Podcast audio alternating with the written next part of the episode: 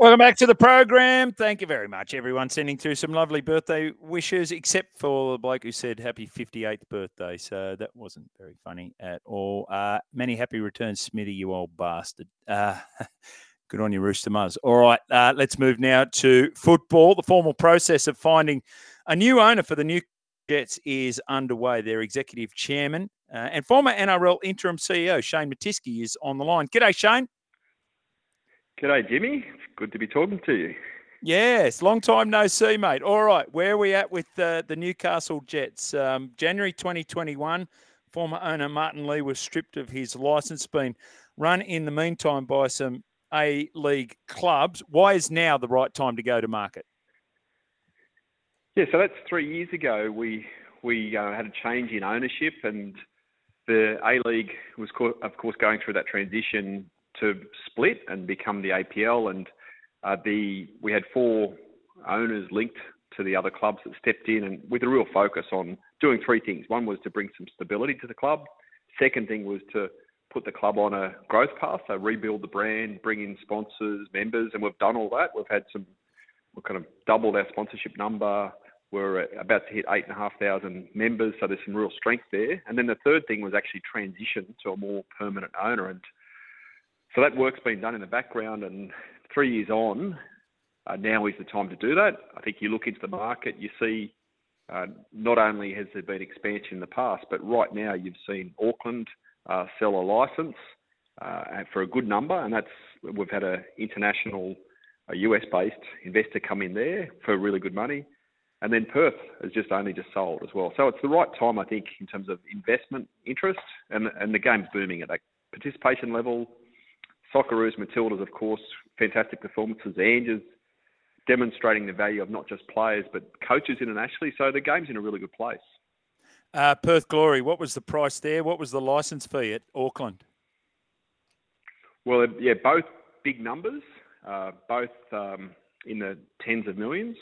So, uh, as in, I should say, a, a, bigger number, not just starting with one at the beginning. Uh, so confidential, but there's significant values, right? right? So there is real value in, in the A League, and, and interestingly, you're seeing real interest in these expansion licenses. So of course, Canberra is the other one that's being looked at, but Auckland's now locked down, and, I, and it sounds like there's real interest, good strong interest in the Canberra license as well. So that's that's all part of the A League expanding out to 14 teams, and you've seen expansion in the women's competition as well, and that's I think you know that reflects what's happening in the women's game at the moment, which you're seeing not just, um, I think in this region, we've got 26% of all players are female. And the Matildas, of course, are, you know, I think Australia's favourite team now. So that side of the game's good and, yeah, very strong, right? And, uh, yeah, we're, we're seeing a lot of interest, corporate interest. Um, the broadcast model, I think, been challenging for a little while, but Paramount, the product now is far, far better this year. Uh, we'll get, we've got some good support from Channel 10. So across the board, the games, I think, you know, real position now where that investment that's come through and you know, to talk business, I guess Silver Lake, a big private equity company's stepped in and taken a piece of the A League as well and shown some confidence that they see growth as well. So all that's now coming together and about to take off. Uh, all right, I've got four potential buyers, as in four types of buyers: high net worth individual, hopefully, or uh, most likely local. Uh, a model like uh, City Football Group, where another club comes in and uh, uh works with the Newcastle Jets as a feeder system. Uh, private equity, you just mentioned. Or the fourth one is um, personality slash um, star driven a la Wrexham uh, in Welsh football with Ryan Reynolds. Which one do you think is most likely or most preferred by the Newcastle Jets, Shane? Oh, look, they're all interesting, and there's there's benefits to all of them. I think uh, the yeah Wrexham's, you know, that's you know that's been a great example of the you know the the power that a profile can bring. I think the Rabbitohs are probably a good example of that as well, right? With with Rusty. Yep. Um, the multi-club model, you're right. It, it, can work really well, and you know the the difference with football compared to my old world of rugby league is there is real value in transferring players overseas. So the, the Mariners, for instance, would have made around $2 million last year in player sales alone. So that's significant money. And if you're sitting in Europe or maybe the US and you look to that, there's benefit to you if you can be part of that pipeline, right? And and perhaps you're going to move your players, your developing players down to the Australian competition, toughen them up in quite a physical competition, and then bring them back, or you get access to the play pool here. And uh, we've seen, you know, both on the men's and women's side, right, the performance of Socceroos and Matildas have demonstrated that there's real talent here, and I think, you know, that along with managers like Ange showing what he can do with mm. Australian talent means that there is more focus here. Uh, so yeah, both those models are good. Uh, look, you know, there's there's across a number of different sports that sort of high net worth individual that might come in and take ownership of a club that that's that's got real merit. Of course, um, as long you know, you need of course them to have a long term view, but there's plenty of examples of clubs here in the market that you know have got that benefit. Um, and uh, yeah, and then local interest is the other one. And uh, Newcastle is a club that's got a very strong connection to the community. It's a club that's got great heritage. Football's got great heritage here, by the way. Like that was, that's one thing I've learnt in my time is football started here in Newcastle in 1884. So well before yeah. rugby league was even founded, football was here. You know, brought in by the miners, and it's a working class town, but that that blue collar is starting to fade to be a little more white. You know, the beaches and restaurants and everything. Our, play, our players were enjoying all that, but it is a community club, and there's a lot of people that care about football in this community, and uh, that's you know that it could be that someone comes out of this community and wants to support the club and uh, you know ensure our future is strong in terms of growth and uh, competition on the field. Does the time zone and the conference that it plays in, Newcastle Jets, does it lend itself to a, an Asian buyer and, and any one of those models that we just talked about? I've always thought that that's a great opportunity for uh, an A League club with a with a either as I say a strong Japanese club as a parent owner or indeed an individual uh, high net worth individual out of Asia.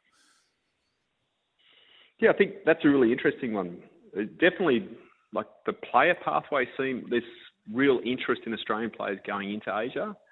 Uh, our former coach, actually, Arthur Papas, has just gone to coach a team in Thailand in that competition. He'd come to us from right. the Japanese competition. So you're seeing a shift in coaching talent and playing talent between Asia and here. Uh, we've got, in, in fact, you know, Newcastle's a city that's it's booming in terms of its economy, and a lot of that's driven out of uh, well, you've got the economy of the past, coal, but there's a real focus on green energy and hydrogen, and that's meant that there's a lot of Japanese and Korean interest in the city now. Yep. Um, so it, it, could be that there's interest that may come, you know, th- through that area, and of course the the football environment, the J1, J2, even J3 competitions are very very strong, and they're developing talent now going into like Ange has shown. Uh, the, he, he's demonstrated the importance, the, the skill of the Japanese players, and everyone's switching onto that as well. So they're absolutely models that we would look to, mm. and uh, yeah, we, we would. It'd be great to see interest come out of those markets. We're certainly trying to to prompt some interest out of those markets. Yeah, I remember hearing about a Korean baseball team that was down here playing in Geelong, I think it was, or in, in Victoria somewhere, and um, they streamed the game back to Korea because of the great time zone, etc. There was over a million people watching it streaming. So, like, it's just incredible the the uh, audiences up there. Last question I'll uh, ask you, Shane. Um, when it comes to the sale and then there's uh, an injection of capital, what's more important? How do you work it between grassroots and the development of players, and maybe spending money on a marquee player that's going to get you some bums on seats? Yeah, look, the focus has to be, you know, I talk a lot about sustainable growth and and you've got to be competitive, but that com- competition, that level of competition has got to be sustainable. And so I'm probably someone who isn't a big fan of the, you know, the big splash on a million dollar player that gives you a kick right now and then that player goes overseas with his pockets full of money and disappears again. Uh, mm. We're really focused on developing youth and we've got a bigger, we've actually got the biggest academy. I think Mariners have only just stepped up to the same level as us in terms of having a men's team, women's team, uh, and then we've got 13 youth teams underneath that. So there's no other club in in Australian football, and I, I doubt even within rugby league or AFL there, there wouldn't be a club that's running 15 teams within the professional entity. So that's we've got real strength in that youth structure and our development structure. We're representing all of northern New South Wales. So our future is really about making sure that we're developing that talent that's here. We supplement it where we need to, and but we want if we can do that and build that pipeline, then that's that's the right economic model for us. I'm not not saying that you know if you got a billionaire that came in and wanted to splash out on a big player, that that would be their decision. But sustainable a sustainable successful future for us has got to be built out of local players, developing developing them into real talent, and that drives community engagement as well. Because Jimmy, you know what the Knights are like. It's the same for us. Yeah. You know, the people here in this Newcastle community, the Hunter region, they want to see locals out. They want to see young talent developing, and that's what we're focused on. Uh, very interesting uh, the way this will play out. Uh, lots of opportunities there by the sounds of it, Shane. Great to have a chat, mate. Good to catch up, and we wish you all the very best with the process. Thanks, Jimmy. And was it your birthday, mate? Happy birthday if it was. oh, Shane. Oh, God love you. Thank you. Thank you, mate. Uh, it is. Uh, right. Shane Mattiske there, uh, Executive Chairman of the Newcastle Jets. So there you go. If you want to buy a footy club, there's your opportunity. Uh, any high net worth individuals listening up there in the Newcastle region, I'm talking about you. Andrew from Manly Weather. All right, let's get ourselves to the news and then we're back with a score update with Coach K.